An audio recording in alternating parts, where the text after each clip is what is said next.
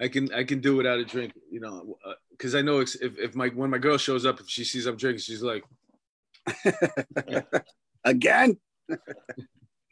So, at least you'll get to see me sober. All right, guys, we're live. All right, what's up, everybody, and welcome to another episode of Police Off the Cuff After Hours. My name is Mark DeMayo. I'm with my co-host, and uh, he's my partner in all things law enforcement. What's up, Bill Cannon? Yo, what's up, man? We got a great show tonight with two heavyweights in the industry. I don't know what industry, but they're heavyweights. Well, I'm proud to announce our guests today. Um, they're the executive producers of uh, The Perfect Murder. It was a show, what was it, on Discovery? I D, Investigation I, Discovery. I, investigation I D. Discovery. I D, I D. It ran for I D. five years. Um, Put your hands together, folks, for Rick Torelli and Kevin Kaufman. Yay! Yay.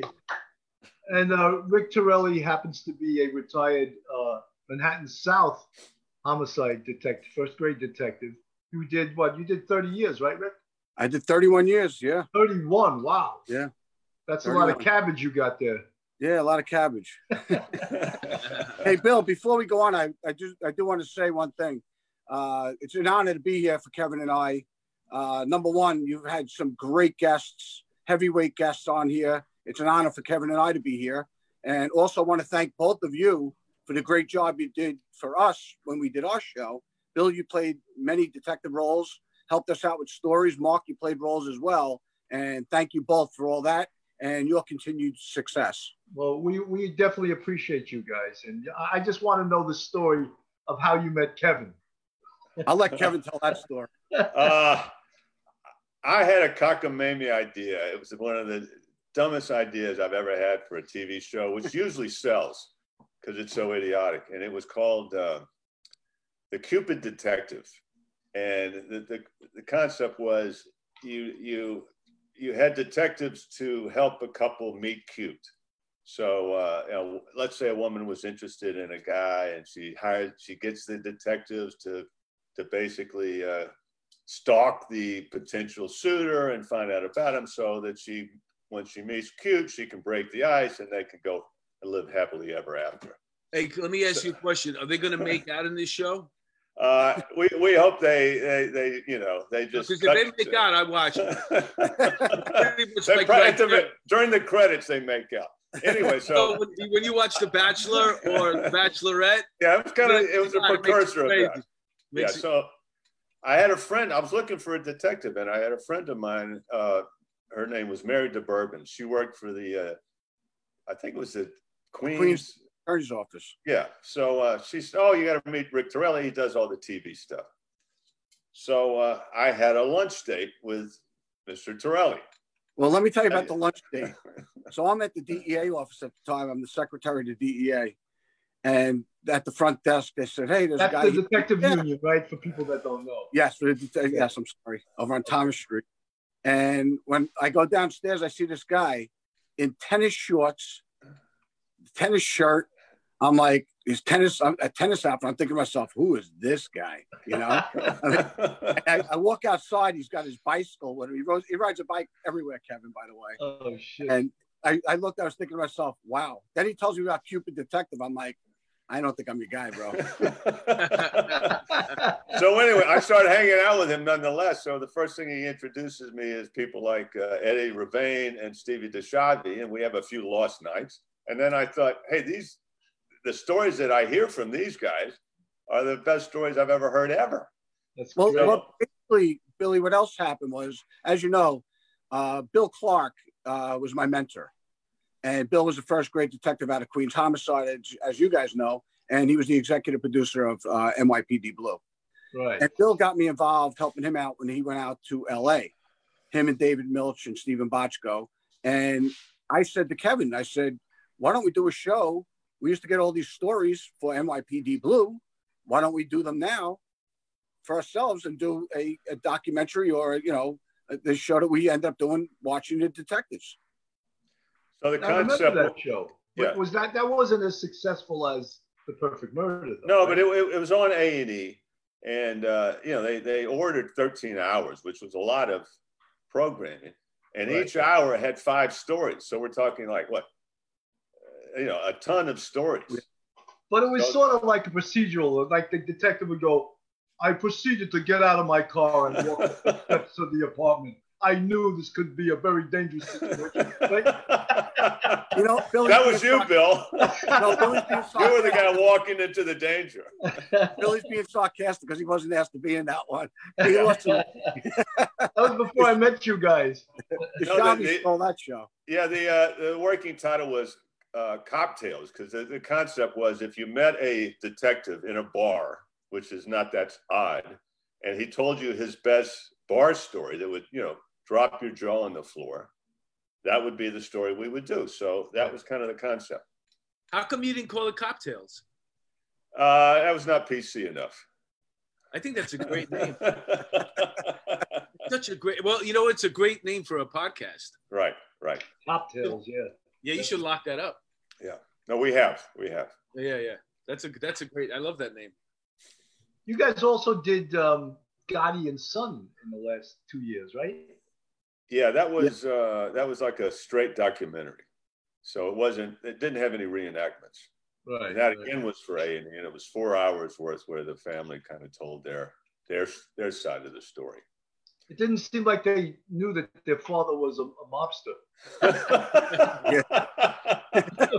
He was such a we nice man. We don't know man. What happened. He kept getting arrested.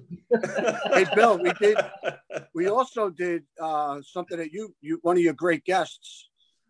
Uh, one of the best detectives I ever worked with, Irma, Irma Rivera. Miz Homicide.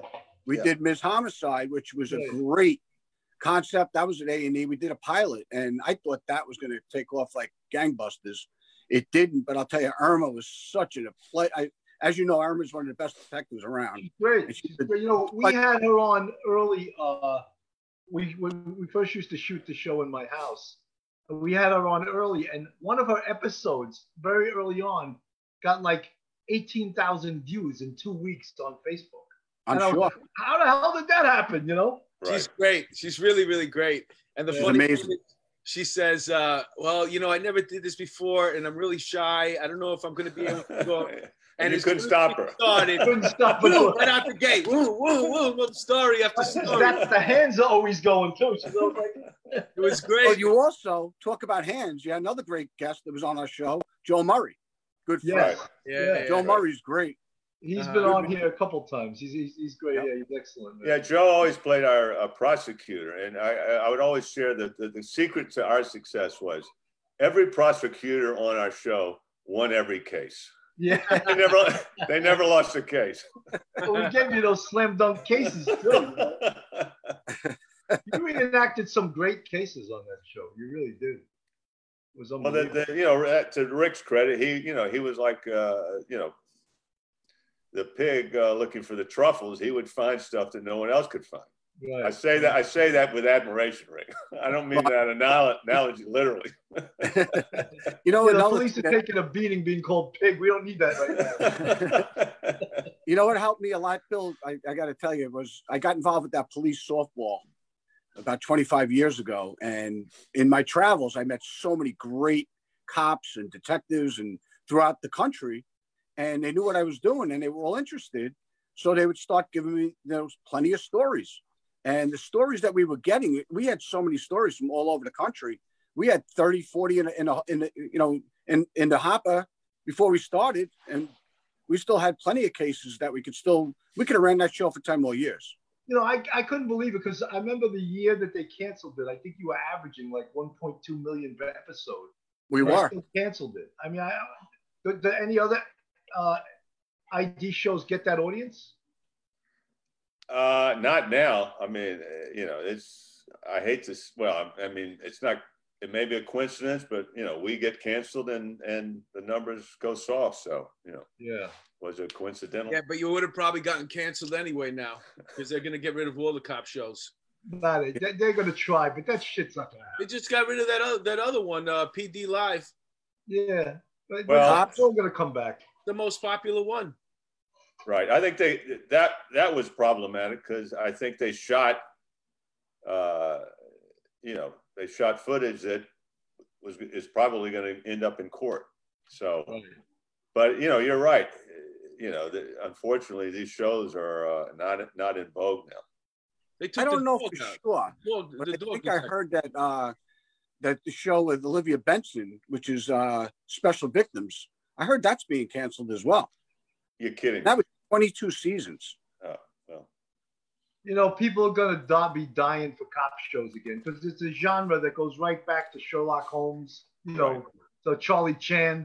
It's a genre of film. It's it's going to always be here. You know? Right. Maybe now they'll have the social worker going to a shooting. Yeah, right.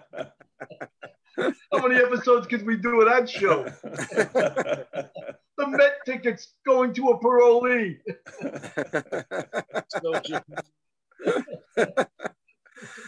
Poor Mark would be back in warrants again.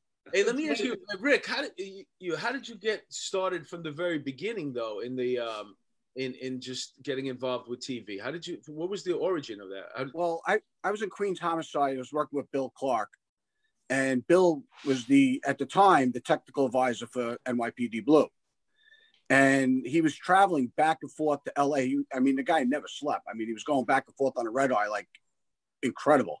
So when he was made the uh, executive producer of the show, within that first year, he needed someone to help him out here to get the stories.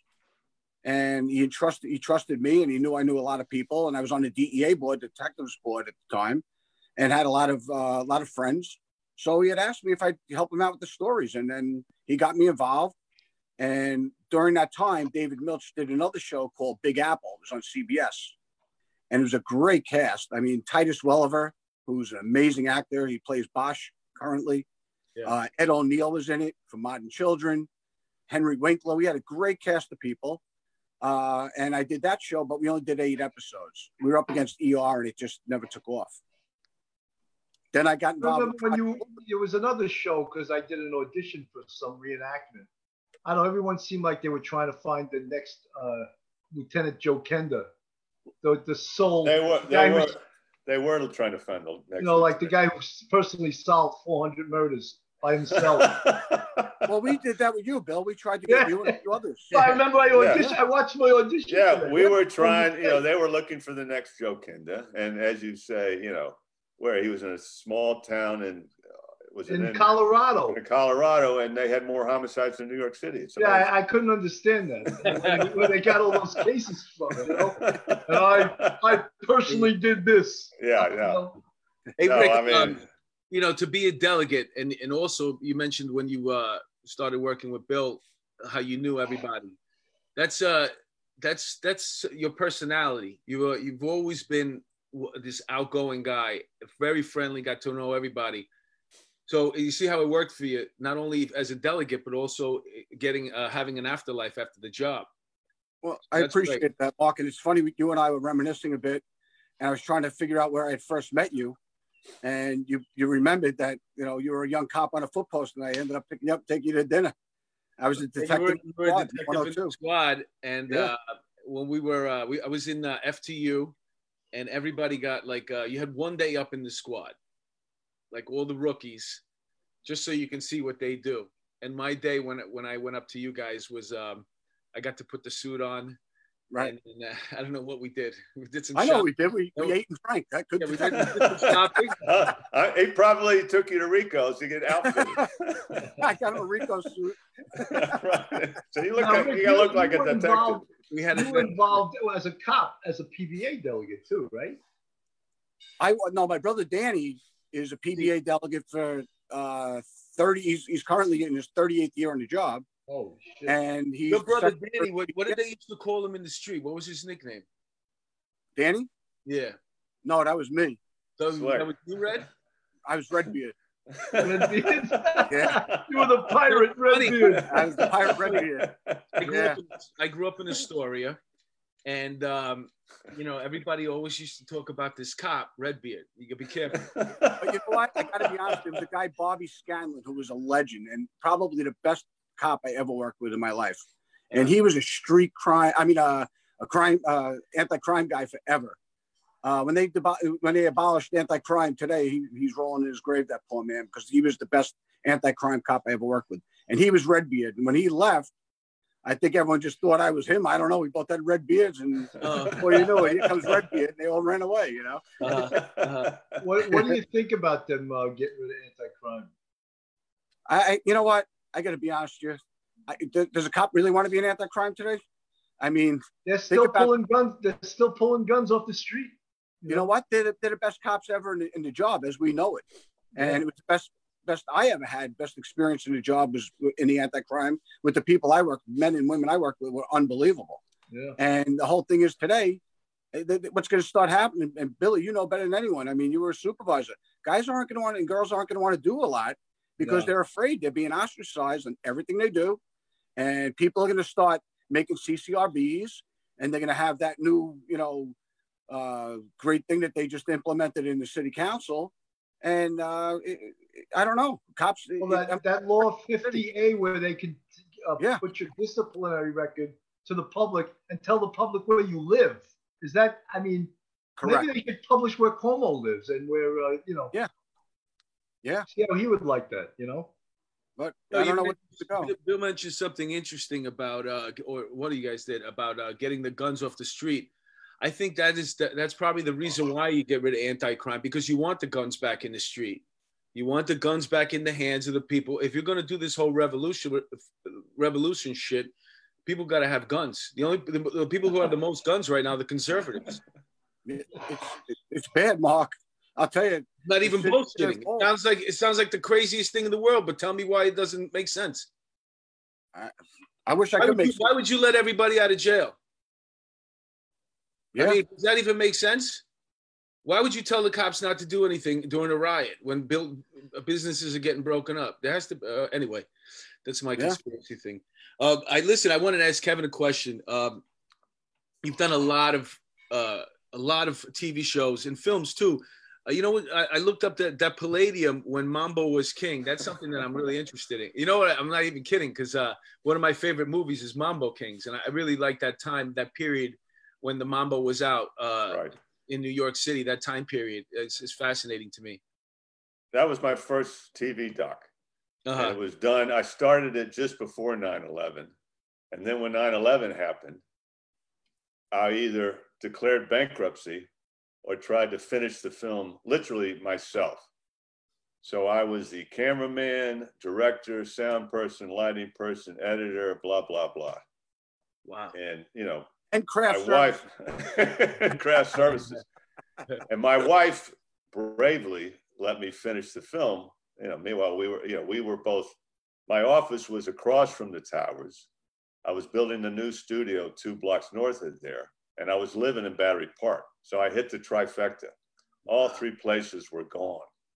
So it was either, you know, I just so I just gutted it up and finished the film.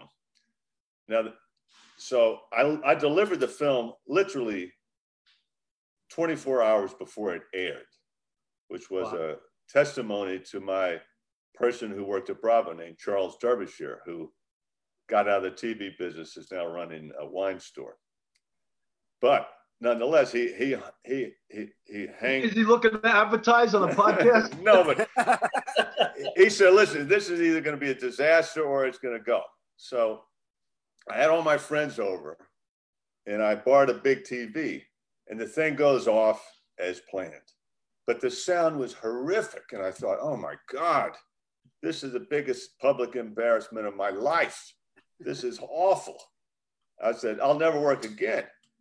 And the guy who loaned me the T V said, oh, I'm sorry, and he hit a button, and then the, the sound went normal. But I, I, I literally had half of my entrails in the living room. So that was my kind of first T V show. But it was basically the history of Latin jazz and traced it from Africa to Cuba to New York. Uh-huh. How did it do? Uh, you know, it got me into producing T V. So, you know, it won a couple of, you know, cheesy awards. And, uh, you know, then I started producing T V. That's great. And you did, did you start uh, out in New York or in California? In New York. Oh, okay. You played college football, didn't you? I did. The, the, the Fighting where'd, Tigers. Where'd you play at? Princeton, which was we when Sports Illustrated used to have the top ten worst teams in in the country, we were number two. Remember when but Columbia had that, smart, that? You were a smart, horrible football player. That, he was a great football player. Yeah, but you know, when Columbia started their their, their losing streak, we were the last team they beat. So that's how good we were. And you studied film at Princeton? No, I, I no, there was no film at Princeton. There was very, you know, there was. I was a history major. That showed you how practical my education was. Um, but I really spent all my time playwriting, which was even less practical than studying for history. How, I wanted to be a writer. You know, that's I love that. I love plays. I'm an actor from. Uh, that's how I started out acting. But um, how many pre how many places have you uh, put up? I had I had like three or four plays. Some of the worst plays ever written. Uh, were everybody were always said were sure. staged at it was a place called Network Theater, Theater, which was off Broadway. Uh huh. And um, but I was starving. And, um, you know, I was like, I was living with, uh, I was, I was sh sharing an apartment, not in the carnal uh, level, but I was like a subtenant of this crazy Andy Warhol superstar named Ultraviolet. Oh, wow. Yeah. And, and, you know, kind of hook, line and sinker, I started writing. And that's when I started doing plays. So uh, oh, great. she kind of she kind of inspired me to make a complete fool of myself. Be shameless. How many years did you struggle in the business before you started? I, I, well, I I went from struggling to then I got a, a job at New York Magazine as a writer, then at Sports Illustrated as a writer producer. Started to kind of learn how films are being done. And that's really kind of got me into, then I had my own production company and did a bunch of commercials and did that for ten years. So, but I, my dream was always to do movies or television. Right. So in, in ninety-two, I actually made a feature film and started doing T V, you know, around two thousand. Well, the funny thing is, Kevin loved the, the movie thing. And I had a case back in the day. Uh, young girl, Kimberly Antonakis, when I was in Queens Homicide, uh, when I worked with Lou Peer and uh, Tommy Shevlin and the legend Phil Panzarella, who I, we all know. Um, and the girl was uh, kidnapped and burned alive. And Kevin and I actually didn't do it that extreme, but we did a movie called Ace the Case. And we did that in two thousand. When was that, Kev? Uh, two thousand thirteen. Yeah.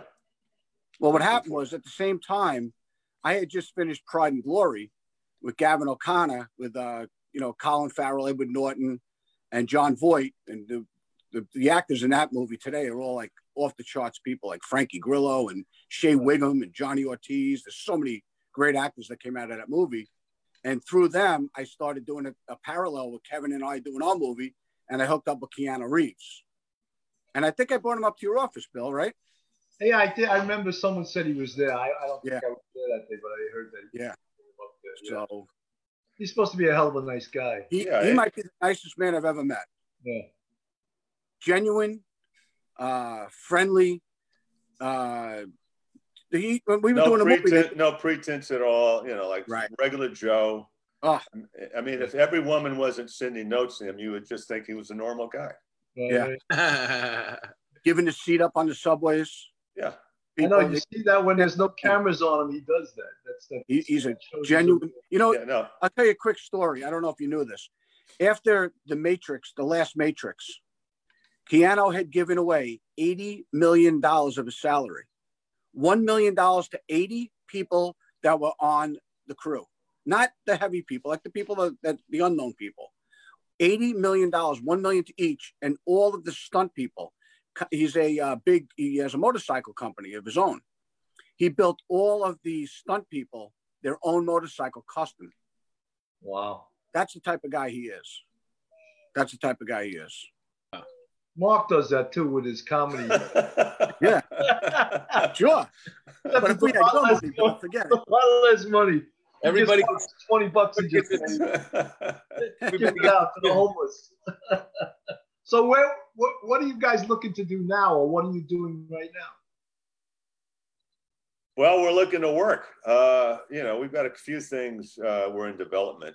Uh, you know, I've got kind of a pet project. It's it's on the uh, kind of the career of actually the guy that I worked with at Sports Illustrated, a guy named Walter Yost, who has a storied career as a sports photographer. He, you know, he, he was a child prodigy, and at age seventeen, could follow focus with a, a zoom with a long lens, which is impossible to do because it it, it shrinks the world down to a postage stamp. Right. So if you're following athletes, no one could do it except him. He just taught himself how to do it. So at age seventeen, Sports Illustrated hires him. First gig he gets is Roger Maris's sixty-first home run at Yankee Stadium. And he goes on from a career after that, that's like, you know, every highlight and moment in sports, basketball, football, whatever. So I'm doing his life story. Wow. Now.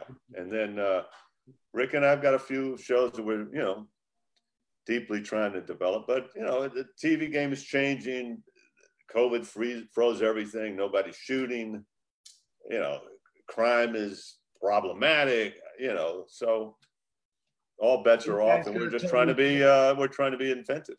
You're going to get away from the uh, police genre? No, no, but it'll, it'll be a different spin. Yeah. It'll be a different spin. Hey, didn't you do um, the Housewives show too? Yeah, that was. You had to go to Mark. No, was, listen, that, well, that's. You important. Are a comedian, Mark, aren't you? Not no, that's a, that, that's a, how popular was that show? Well, uh, no, I created that show.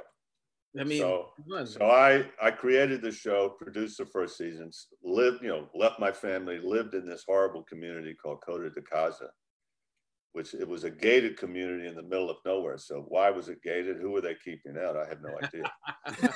So uh, after we produced the se first season, a new regime came in from Bravo, killed off everybody else, and basically just stole the show. Wow. I, so they put two bullets behind me in the back of my yeah. neck, and uh, I've been in a lawsuit ever since. And they and they ran away with a billion dollars. So that's the that's the that's the that's the uh, short version of the story. And you yeah, can have a copyright yeah. or trademark? No, no. Oh. You know, you're going up against N B C, so you know you think David had a tough time with Goliath. it's, it's it's tougher. Yeah, I'm sorry. I didn't know that. I just, yeah. uh, I read it in the Bible. And I put it in. That's all right. He just had another dagger in his back. That's why I love this business. So many nice people. So you could have had big bucks uh, right now. You could have been wealthy, right? Oh, yeah. Well, fortunately, uh, Rick's independently wealthy. So, you know, I, he, he takes care of me. I do. I'm like I a kept man. Yeah, big time. Steve DiSchiavi. I love Steve DiSchiavi. He's the best. I saw Steve uh, last Sunday. I had dinner with him in uh, Florida. Uh, my girl and uh, his her daughter and my uh, my buddy Stevie and Ray Marino, an ex-detective. Steve took us all to uh, Ruth Christ's. Stevie the Arm bought everyone dinner. Thank you, Stevie, if you're watching. He's a great man. Did you and, have to eat uh, outside, or, or you could go inside the restaurant? You know, Florida uh, currently is, I guess, what they would call here in uh, in the uh, three level, whatever you want to call it, the phase three. Yeah. Um, and we were in a, a you know private room. They knew Stevie very well. He goes there often, and uh, I guess he's a good client there. And they put us in his private room, the five of us. It was a great dinner, great time, and catching up with Steve DiSchiavi. If you're not you guys, laughing, uh, were you guys speaking Italian, or you know? Well, we did a little bit of both. You know? What's what Sollozzo says to Michael? Hey, you don't mind if we speak Italian? So he listen, Captain McCluskey. So we, were, we were afraid. We were afraid the place was mic'd up, Billy. We were passing notes. You know, obviously Torelli, that's Italian, but you, you're you're one hundred percent Italian. You're not Irish no, at all. I'm Irish, Irish Italian, Swedish and German. A quarter, quarter, quarter. Wow. My dad's father came over from Italy. My dad's mom was a Westie, Irish. Hey, uh, Billy, do you remember Bobby Small? Yeah. Bobby's my cousin. And his mom, Bobby's my second cousin, my father's first cousin. Another great homicide detective Bobby was. I mean, great. Uh, Bobby, uh, his mom, and my grandmother were sisters. But you had a whole lot of people in your family in the police department, too. Well, my dad was, oh, did I lose you? Okay. Back. Oh, right. uh, my dad was a Nassau County detective. Uh, my brother, as you know, is currently the you know recording secretary for the P B A in his thirty-eighth year. And my nephew, Andrew Torelli, Danny's son, is just completing the New York City Police Academy and going on the street June thirtieth. Wow. Very proud. Very proud. He had a ninety-eight average in the academy. He probably was one of the, the highest guys in the, not only in academics, but the physical education part as well. So he scored higher higher than you and Danny combined? Is that correct? Uh, that, that doesn't take much. Hey, uh, I, I had a sixty-eight average in the academy too. You said, right? You said sixty-eight. I beat you, Mark. Hey, you know what's funny? There's actually there was actually people in, in my company that you know they're like they almost didn't make it out of the academy, and like you know sixty-five was passing or something, and you know just like in high school they had like a sixty-six.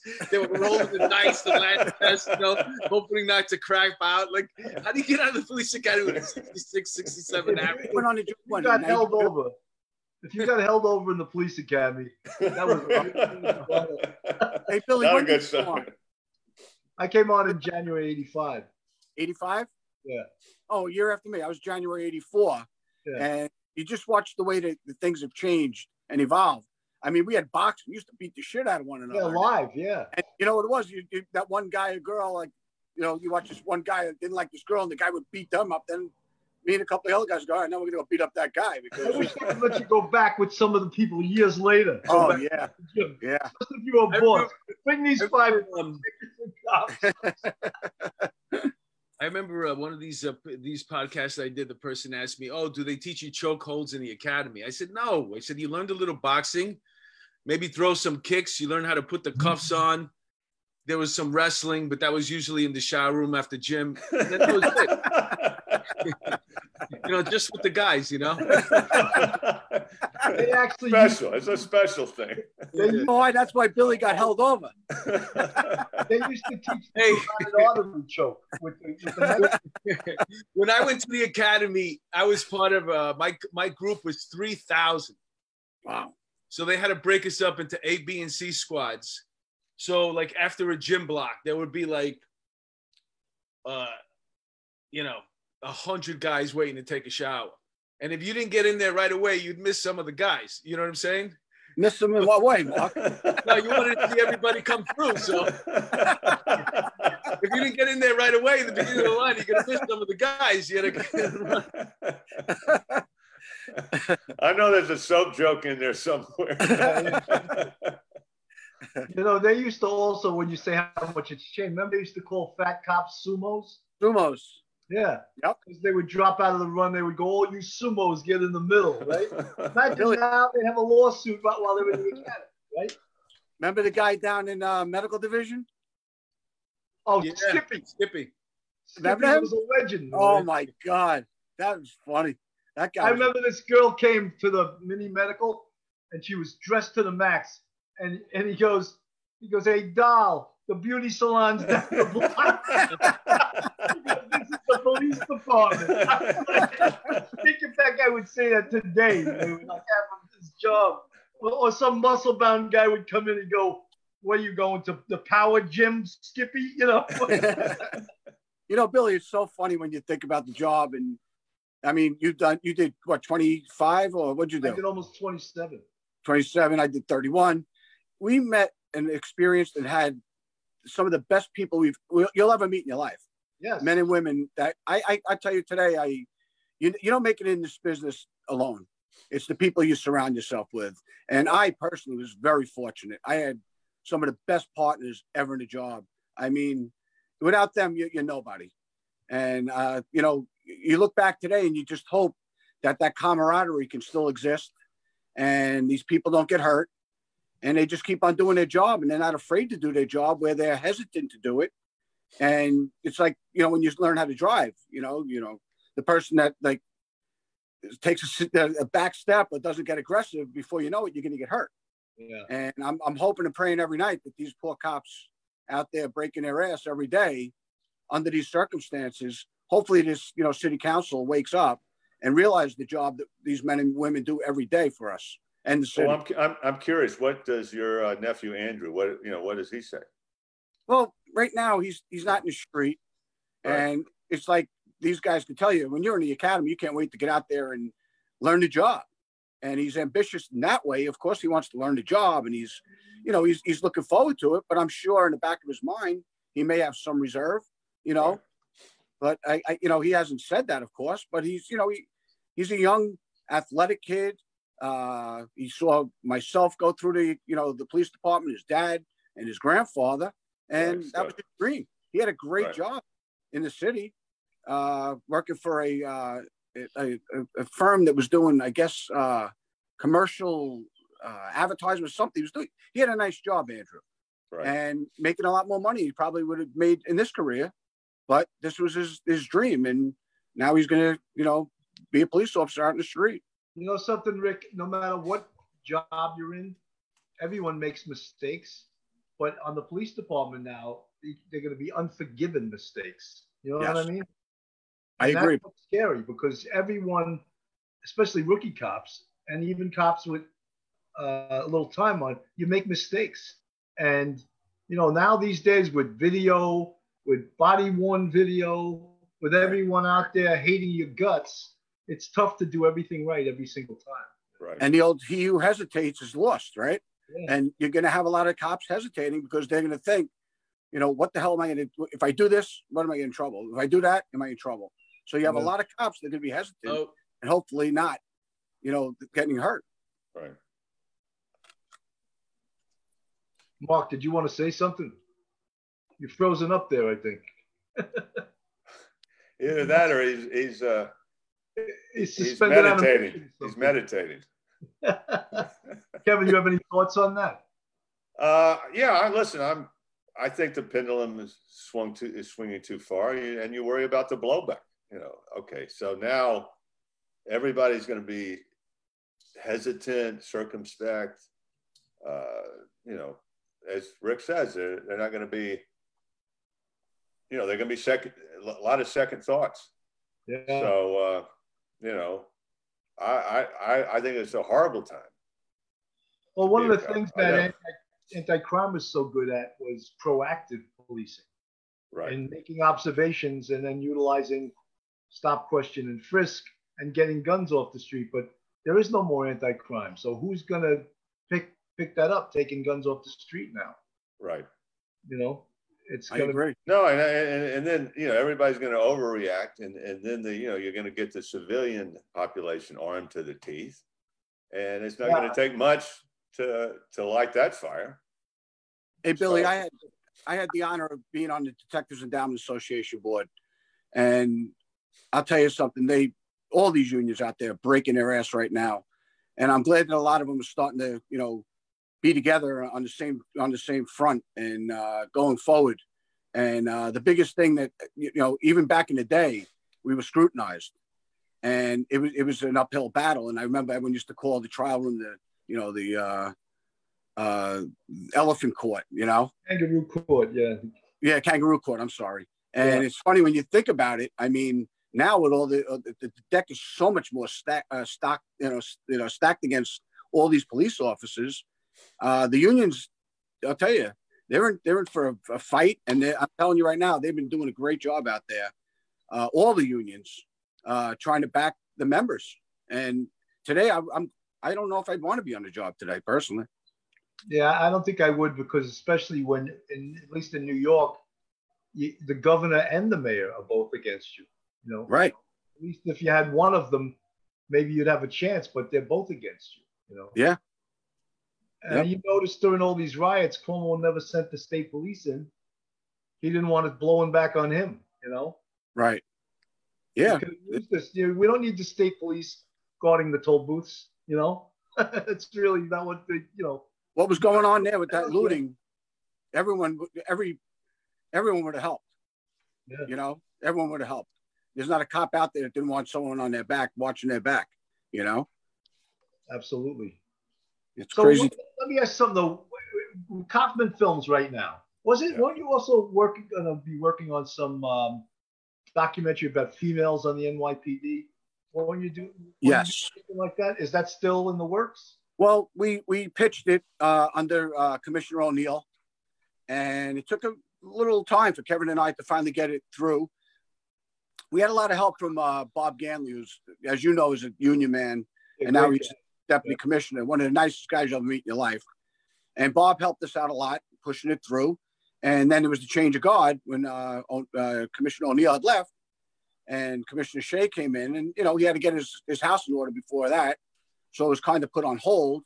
Uh, we're hoping to revisit it. We thought it was a great idea because there's so many women out there today doing this job, juggling homes like the men do, but they're moms and they're, you know, wives, and they do a hell of a job out there. Yeah, it's more, it's, the man's they, job. They have, it's it's more complicated for them just by by the the nature of it. You know, it's it's a, it's a woman in a man's world, and yet they're succeeding, and they're breaking the glass ceiling. So there's a lot of progress. So that, you know, it's a very affirmative story, and then the diversity is is is apparent as well. Yeah. So we thought it was a, a you know a great. Uh, documentary to, to show showcase these women in various positions. We were going to do basically from the, we were going to take a ladder approach. So, you know, we profile or follow a woman who was kind of a new, not, not a rookie, but somebody on, you know, uh, street level, and then maybe a homicide detective, and then maybe a precinct leader, and, and all the way up to a super, super chief. So that was kind of our, our approach, which was, uh, you know, to kind of be very positive uh, portrayal of women of the N Y P D, which we think is, is more you, viable than, than ever. I'm how sorry? Would you, would you watch them for? Would it be well, over years? No, I mean, you know, listen, it, it takes probably, you'd have to follow them for a certain amount of period. And then you, you know, you just follow everything. And then you, right. you, you half the problem is just organizing the footage and all the data and all the media. Sure. So, uh, you know, and, but the technology is, is, is, is, you know, is going leaps and bounds. So the cameras are getting smaller, the sound is getting better, everything's getting better. So you don't need this circus to, to make a film. You can kind of have a very small crew, which in COVID is actually better. You know, right. The less people you have, uh, you know, the better it is. Somebody sent me as a joke, but it wasn't a joke. It, it was a rig. It's like a cart that had a camera, a, a boom, and a light. And that's how some people are make are doing interviews. They wheel the cart in. It's kind of a fixed lens. They put the person there. Everything's remote, and then they wheel the cart out. So you know, yeah. filmmaking is going to be different now. And the, and the type of companies like us who are kind of ninja style, small and, and fast, I think- Kevin, I think you know, Kevin, you know who good. you have to study? You have to study the porn guys. Well, because they know- Well, they well actually- not get body fluids on themselves. Well, uh, well I, I, I'd like to go there, but I'm not. They have Mark, big you want, coats, you know, they have helmets on. Mark, you want to respond to that one? Go ahead. One of my favorite cameramen, he he he and his wife were a, a camera and sound team, and, and they were hired for something like that. And he said, I you know, my the marriage broke up. I said, why? He said, I, I left my post. Even in the police business, not a lot of people. That sounds like an interesting documentary though, females in policing. You know, and one of the things, like, especially now, and Rick, you were on the job during nine eleven, where we were working twelve hour days, you know, uh, seven days a week. And it becomes real tough, right? Because you do, you're a human being and you need sleep. You need right. to go home, you need to shower, you need to see your family. And I can't imagine now must be much worse than even nine eleven. We, you know what we wanted to do? Listen, we're cops, you, you and me. Mark, but Kevin, I think, is in the pension system because we've been doing it so long. I think he's in the pension system now. He, but um, we want to put a positive spin on policing and and, and community. You know, show that the, you know it's it's like you said before, Billy. There's bad in every group. Right. You're going to find someone bad in every group. Okay, and mistakes are going to happen, and you never want to see anyone lose their lives. No one deserves to lose their lives. But we want to put a good spin, positive spin on policing and the communities that, that they're working in, and show that there really is a good relationship, more than what they're tra- portraying today, that all these people hate one another. You know, there's yeah. a lot of times, you and I, Bill, you worked up in Harlem. I mean, you worked in some crazy areas. When I worked in the one fourteen, let me tell you, I had people that were in the street would love you and hug you. And, and that's still going on, but they're not showing those things. They're no. showing all negativity, because that's what sells papers and does all the rest. And right now you got all these cops, poor cops, you know, men and women out there breaking their ass every night, doing twelve hour tours, not knowing if they're going to make it home and not knowing if they're going to be backed up. Right. You know, they don't even know who's in their corner. It's terrible. And that's what we were trying to do. We wanted to show the, the positive stuff. You know, that's something we try to do here. That's what we try to do here with the show. Yeah, right. Exactly. That's the whole purpose of this, you know. I don't you know, know, I don't know as far as T V, because we have control of this, you know, we can still keep pumping them out. I don't know how you get a deal right now with any, any unless the network is going to be uh, something, you know, a, a, on a conservative platform, because none of these people are going to want to produce these shows. Obviously no, I mean, it, it, you know, but all of television is is in crisis. I mean, the cable stations, people are home. You know, yeah. On one hand, they're watching a lot of T V. On the other hand, they're like, why am I paying? I can't afford cable bills, or like uh-huh. astronomical. Yeah, and I'm right. paying for sports. I don't, I don't get any live sports. So they're cutting cable, and people are kind of learning to live without cable, and they're streaming, and the streamers are hot. And then, but you know, everybody's trying to get into streaming. So it's fluid. Nobody's like dancing uh, right now. And COVID is, is impacting production all over. You know, actors, big name actors, a lot of them, you know, they're on a set, they're surrounded by one hundred people. An, an active set on a dramatic series is one hundred fifty people minimum. So what are you going to be testing everybody every day? Right. It's not really, it's not really practical. So what are you going to do? They got to get the herd. They got to get the whole herd. That's to get COVID. Well, I, I don't know. I don't. I don't know. I mean, listen. I you know, I'm hiding out. You know. Hey, man, Rick just coughed, man. I'm glad I'm not in the same room. I covered my face. No, but like you, you know, said, in your, in, I look at I look at poor Kevin. Wash your wrist later, Rick. You know, Dan, poor Kevin living. Dan Bibb just said, "Hey, Rick, when are you going to make him famous?" Dan Bibb is already famous on his own. Are you kidding me? That's one of the good guys there, I'll tell you. That's for sure. That's for sure. Certainly is. Well, that what what he, what you were saying, Kevin, is true. That it's gonna now that um because I think they started they picked up again SAG and AFTRA. I think they're in the phase right now where they can start filming again. But there's um like small crews. Total Protocol. I mean, it's like, yeah, and let's see if it works. I mean, they, yeah, they're wiping down everything, and everybody's like, you know, blah blah blah. But let's see if it works. You know, it's it's it's great until like one big series gets a COVID, uh, you know, in the whole crew, and then we'll see what happens. Oh, and everyone sues. Yeah, so I, it, you know, it's it's not a great time for anybody. No, much less in the film business. Although I did get a haircut today, as you could see. No, good. I, I am so jealous. I, I look like uh, Jeremiah Johnson. I just wore my mask, but I don't think they don't shave. Use the, uh, I got my COVID beard. You know? Monday, uh, Monday, you can start getting a haircut in New York City again. Wow. Phase yeah. two. Yeah, we're gonna... phase two. Yep. Yeah. You know, I was just down in Florida, and it's crazy because uh, I just got back on Monday. And uh, they opened up there in phase three, I believe, uh, down there. And all of a sudden, these people forgetting about wearing the mask and doing certain things, and it's coming. It's they're having a spike again, uh, and they're doing, I, from what I understand, twenty-five hundred a, a day again. And you know, these people aren't, you know, even thinking about it anymore. Then I said, in Jacksonville, fifteen that, people got it in one bar in Jacksonville, wow. Florida. Yeah. People wow. thought it was just like party time again. Yeah, it's crazy. And then uh, Cuomo said today, people coming from Florida, coming back here to New York, he's going to quarantine them possibly. Wow. For fourteen days. Yeah. Him and his yeah. brother Fredo, they're going to stand outside your house. Isn't it an interesting thing that, you know, all their threats are basically idle if, you know, the N Y P D isn't fulfilling their wishes? You know, they're just idle threats because that's your arm. And yet all you do is uh, abuse them. Well, it's, you know what's funny? It's an abusive relationship. Mark, you know what's funny? It just is a quick, you know, situation that you could go back to. You had, you, you bring up that Fredo thing. And when you think about it, he also, Cuomo's brother had that little thing with his neighbor over a mask. Right.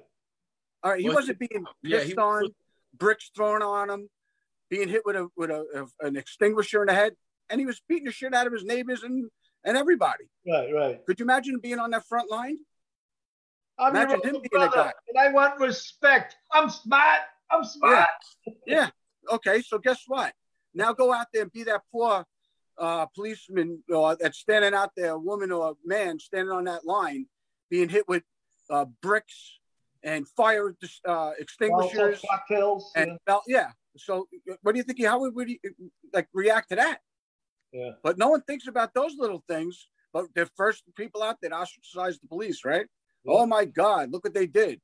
You know. Exactly. Well, they're locking up a lot of those people. There's a lot of those. Um, the F B I has been locking up a lot of the people because uh, the video, obviously, you know, the videos that's in uh, that's in all these major cities right now is phenomenal, and right. you know, a lot of them have these uh, tattoos that that uh, identify them. So right. they've gotten a few, like I think it's maybe like up to about seventy-five people around the country, you know, with with major charges, and they were all people that probably thought they were scot-free because yeah, they right. made it home that night after the incident, and uh, you know, had a story to tell for a week or two weeks, and now all of a sudden, yeah. the F B I at your door. You know what I'm saying? With the with the P D. That's a good thing. You know, what's, what's interesting about that, too, is a lot of these people have legitimate jobs. One who threw a Molotov cocktail was like a massage therapist. There's a lot yeah. of teachers getting involved in this shit. That was good. That was good detective work because they tracked her down through uh, LinkedIn. And before that, it was through Etsy. She had bought uh, one of the things that that she was wearing was a unique item. Clothing item, and the only place you can get it is on Etsy. So they went on Etsy. They they found out how many people. Oh, she made a comment about the product after she bought it, how she liked it. So that's how they found mm. her. Or for that, they took put that name into LinkedIn. Or for LinkedIn, that sounds like Torelli. It sounds like a Torelli uh, case solving. Yeah, you know, guy, yeah. What? Secrets away. Yeah, you, right. You have an Etsy mask, Bill? I have that cheap little fucking blue thing. My wife gave me a design one today that I wore to the barbershop, though. You know. Yeah. I, it it match your, matches your underwear. Yeah. It was his underwear. I, he, he, Kevin objected when I was in Florida. I took a picture of the of the jacuzzi and I said, about to dip my balls in this jacuzzi. You know, that's too much information. Hey, you know what's funny is that the when I, I work in the academy as an actor, I do some uh, I do the scenarios there, and I I noticed that they were giving out the uh, a, a bot like they they have their own water bottles with their names on it, you know. And I, I thought to myself, this is so isn't this something that remember we went to the academy for you you didn't get any water when you after your run, no. you stood on that to get a sip out of the uh, the bubbler, the fountain. The toilet bowl. Well, yeah, well, the men's bathroom. We were like, oh, the, this. Class. the class was supposed to drink out of the toilet bowl. Well, my, listen, my point is this: it's like, you know, I was looking at these kids. None of them. Uh, there's not many of them that are look to be in great shape or, or not physically imposing. And I'm wondering about these kids. And then you see them; they get water thrown on them and stuff like that over last summer. But I tell you what, man. Uh, as much as a social uh, social worker as you want to be, when you get on this job, you're going to show everybody how to do it right. Once you get hit in your head with a brick, it changes you. But I could change. And uh, all these kids, man, that were out there and they might have been a little soft. You know, the first day you might be a little sheepish, but then you're out for your next twelve-hour tour. You're standing a little bit, you know, more up. The third three a twelve-hour tour, you're like this, and by the fourth one, you're like this. Yeah. And, and these these people that came on, they're not the same people anymore. No. That's a different police officer. That's a hardened police officer right now. You changed that person. They're not they're not the same person that went through the academy anymore. It's a, that's a different person now. I I, I think agree. Unfortunately, a lot of them can maybe defeated too.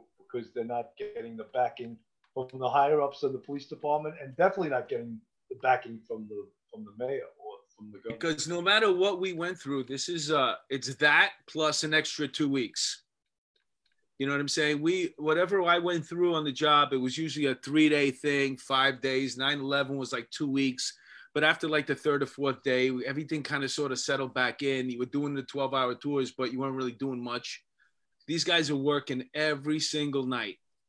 Mm-hmm. And uh, I saw a group going down uh, Second Avenue yesterday. We're going into three weeks right now. Wow. So, uh, I mean, at this point right now, they're just basically following around, babysitting them. You know what I'm saying? But yep. Still, it's like... Uh, you know, these guys, they're, they're different people now. So as much as they went in, this is what happened now. It's like almost the way a so what happens to a soldier, you know? Yeah. You know?